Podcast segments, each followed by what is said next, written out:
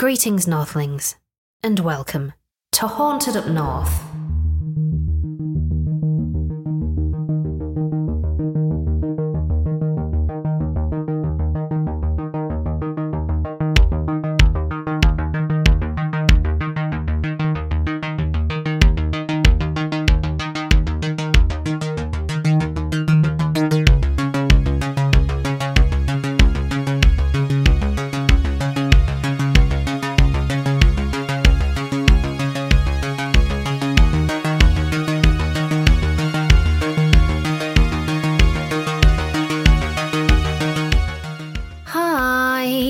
Thanks for coming back to my paranormal podcast, delivered to you from the heart of northern Britain and dedicated to the telling of real life spooky experiences from that part of the country and sometimes beyond. Prepare to have your goosebumps raised and your imaginations ignited as we journey to that ethereal realm where the veil between the living and the departed is often said to be thin. I hope you find yourselves scintillated, scared, and hopefully entertained by the spectral tales you're about to hear today. And if you're not, I'm afraid I shan't be able to offer you a refund. Because money's just an abstract concept, man. Plus, it's free. It's a free podcast. However, if you would like to donate to the show, head on over to our Ko-fi page. That's www.Ko-fi slash hauntedupnorth.com. The link is in the show notes, down there, where you can make a donation of your choice and receive a shout out on the show, or you can subscribe to our £3 a month early riser tier, which grants you early access to upcoming episodes and, of course, a shout out on the show. Speaking of shout outs, I'd like to raise a spectral toast to a most generous soul who has graced the Haunted Up North Ko-fi page with some much appreciated support. Paper Botherer, that's their Ko-fi supporter name and the name of their Instagram handle, Paper Botherer. Paper Botherer is an origami wizard who makes amazing origami creations, which you can go and have a look at on their Instagram page. Their page is a fantasia of folded magic, so I would recommend giving it a visit. All their creations are worth peeking your beady eyes at in awe and wonderment. So, if you're looking for a dose of cool, creative origami artwork, look no further than Paper Botherer on Instagram and give them a comment or two about how great they are. Thank you, Origami Nick, for your invaluable support and positivity. It means a lot, and I'm really grateful you took the time to be kind to me and the show. In this episode, we're setting a virtual foot inside the cobweb corners of Glasgow, Scotland's most populous city a settlement steeped in history and legend, where a bone chilling haunt with three particularly scary tales lies in wait for us today. Located near the village of Gartcosh, North Lanarkshire, a few miles east of Glasgow City. In the year 1889, the city of Glasgow cast its gaze upon a sprawling estate, bestowing upon it the name of Gartloch and dedicating it to a haunting purpose the construction of a city asylum. In November 1892, the inaugural stone for the hospital, crafted under the expertise of Thomson and Sandilands, was ceremonially laid, and by the year 1896, the doors of the Gartloch District Asylum creaked open, ushering in the very first souls destined to be enveloped in its chilling embrace. In June 1900, the construction of a nurses' home reached completion, and a tuberculosis sanatorium was unveiled in December 1902. And though originally dedicated to psychiatric care, the hospital's purpose dramatically shifted during World War II. Facing the surging need for wartime medical attention, patients were relocated to make way for an emergency centre, and temporary huts sprouted across the grounds, expanding its capacity as a vital wartime medical hub. 1948 marked the hospital's transformation into a key mental health facility under the newly established NHS. It served in this capacity until 1996, when the ripple effects of care in the community's introduction in the early 1980s unfortunately led to its decline and eventual closure. While adjacent structures found new life as new homes or were razed to the ground to facilitate the creation of Gartloch Village the Category A listed administration building on Gartloch Road remains a now derelict and skeletal monument to the site's forgotten history. The hospital's extensive history, especially during its tenure as a psychiatric institution, has given rise to numerous rumours and tales that the building was, and is, haunted by the lingering souls of those who once inhabited and worked within its walls. According to Dr. Peter McHugh of Spooky Isles, the UK's leading independent horror and paranormal magazine, two former employees of Gartloch Hospital recounted to him their unsettling experiences with the paranormal during their time working at the facility. The first witness, whom he names fictitiously as Susan, worked as a nurse at Gartloch Hospital and was regularly subjected to a range of frightening phenomena she couldn't logically explain. In the hushed stillness of Ward 1 night duty, she would often detect the metallic click of a lock being turned, followed by the sound of measured and unseen feet climbing the stairs. When the footsteps reached the top of the staircase, where a carpet had been fitted, they would abruptly cease, leaving only a prickling sense of unease in their wake. When she ascended the staircase herself, an icy grip would clamp down as if from nowhere, and she would be plunged into a freezing pocket of air that squeezed every inch of warmth from her skin. In the month of June in 1984, during the early morning hours, Susan and another nurse found themselves patiently awaiting the arrival of a colleague at the hospital. As the clock ticked away, the distinctive sounds of a lock being manipulated and footsteps echoing on the staircase reached their ears. Assuming it was the long awaited colleague, they anticipated that a familiar face would ascend the stairs. However, when Susan ventured to the top of the staircase to extend a greeting, she was met with surprise as an unfamiliar woman, dressed in a grey tweed jacket, skirt, and high neck white blouse, appeared before her.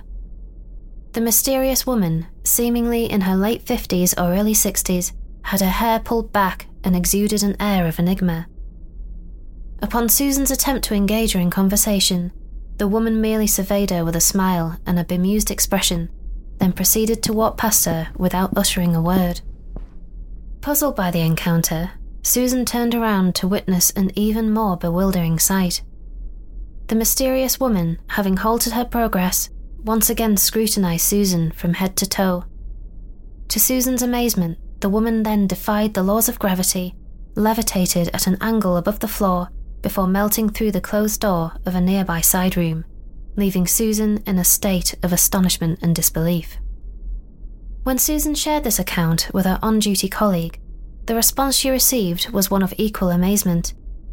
Surprisingly, the nurse she confided in revealed that this particular narrative had been recounted to her on numerous occasions by various individuals.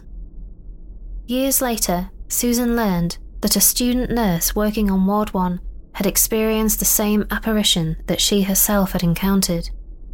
Moreover, reports surfaced that patients placed inside the very room where the spectral figure had vanished often exhibited signs of distress, adamantly asserting the unsettling presence of someone unseen in the room with them.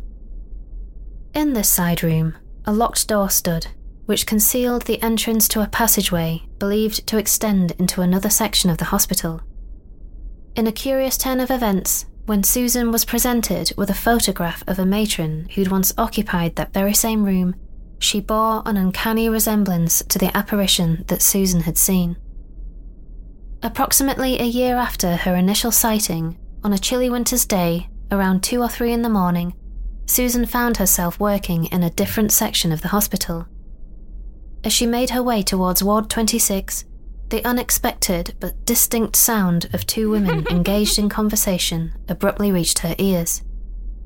Casting a glance towards the source of the sound, Susan observed the spectral figures of two women engaged in animated conversation.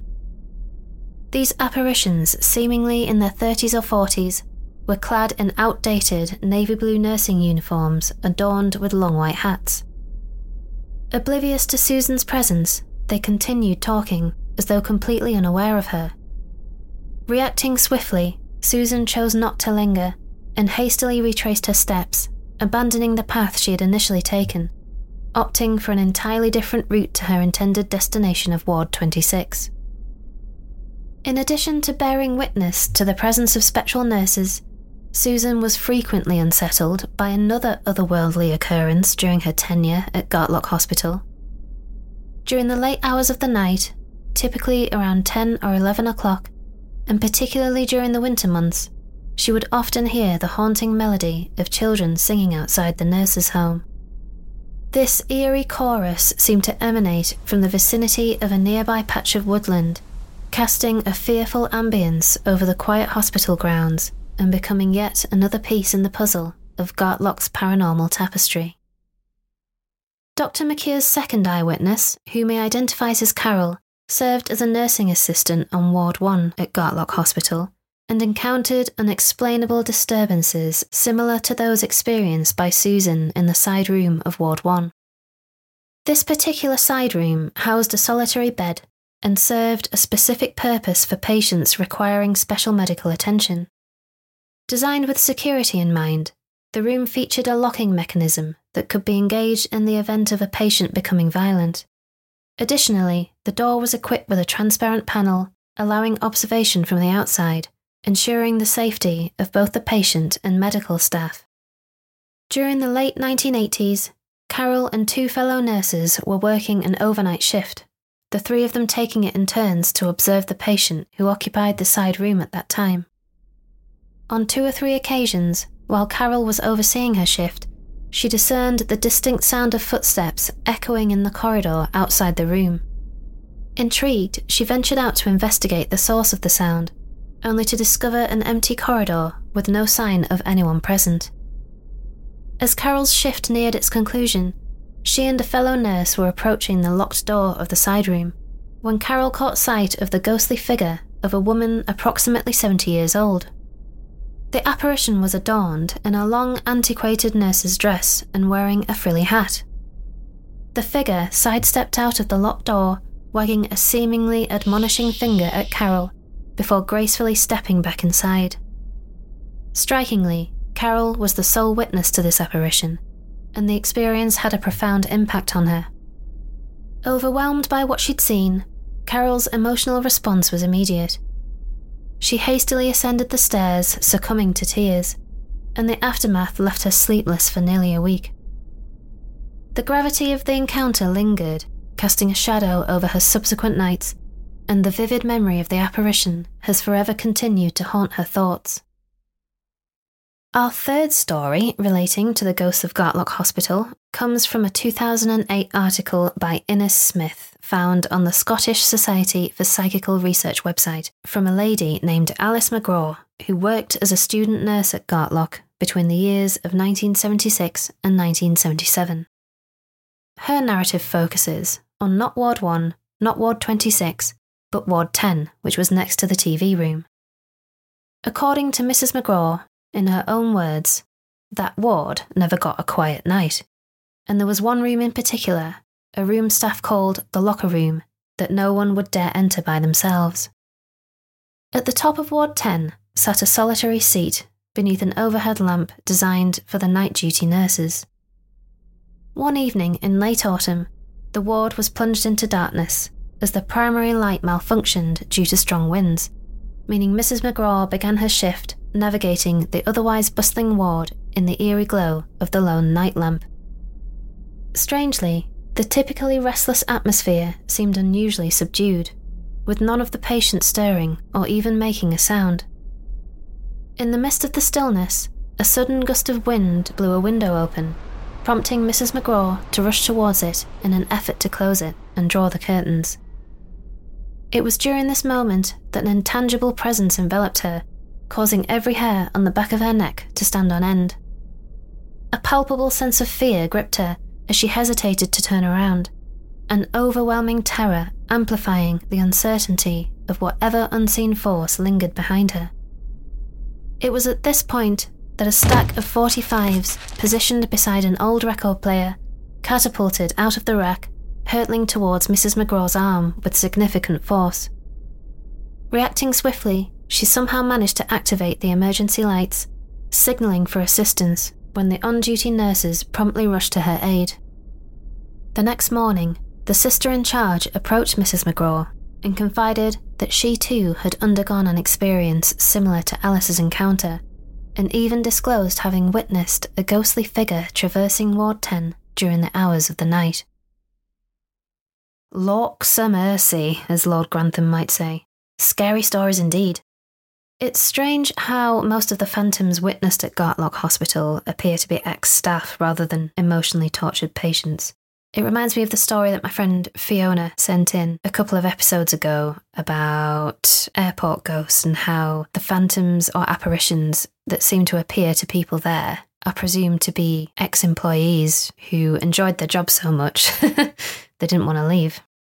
I'm sure there are lots of stories I haven't uncovered here in this episode about experiences within Gartloch Hospital, so if anyone listening does have some further tales to recount of spooky Gartloch hospital ghosts, do send your stories in to me at hauntedupnorth at gmail.com for a chance to hear them read out on the show. There are some amazing photos online of the inside of Gartloch Hospital, in particular those of the main hall within the central building that's now sadly derelict. And there are videos you can watch online that'll take you on a tour of the area, inside and out, if you want to take a look.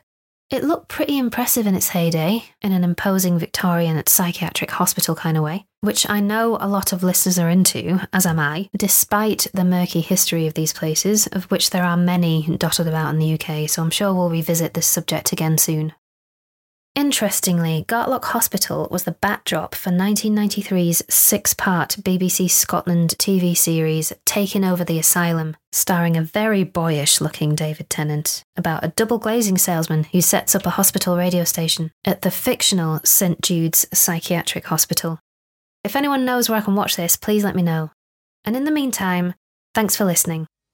Remember, if you'd like to donate to the show, please visit our Ko-fi page, the link is in the show notes. And if you enjoyed this episode and have something nice to say about it, please leave us a kind review on Apple Podcasts, Spotify, or wherever you like to listen to your podcasts. Thanks for letting me inject a bit of Glasgow soul into your day. I really hope you found these ghosts to be good ones and that you were suitably entertained by them. Long live Gartloch Hospital and all who haunt her. And until next time we meet, Goodbye.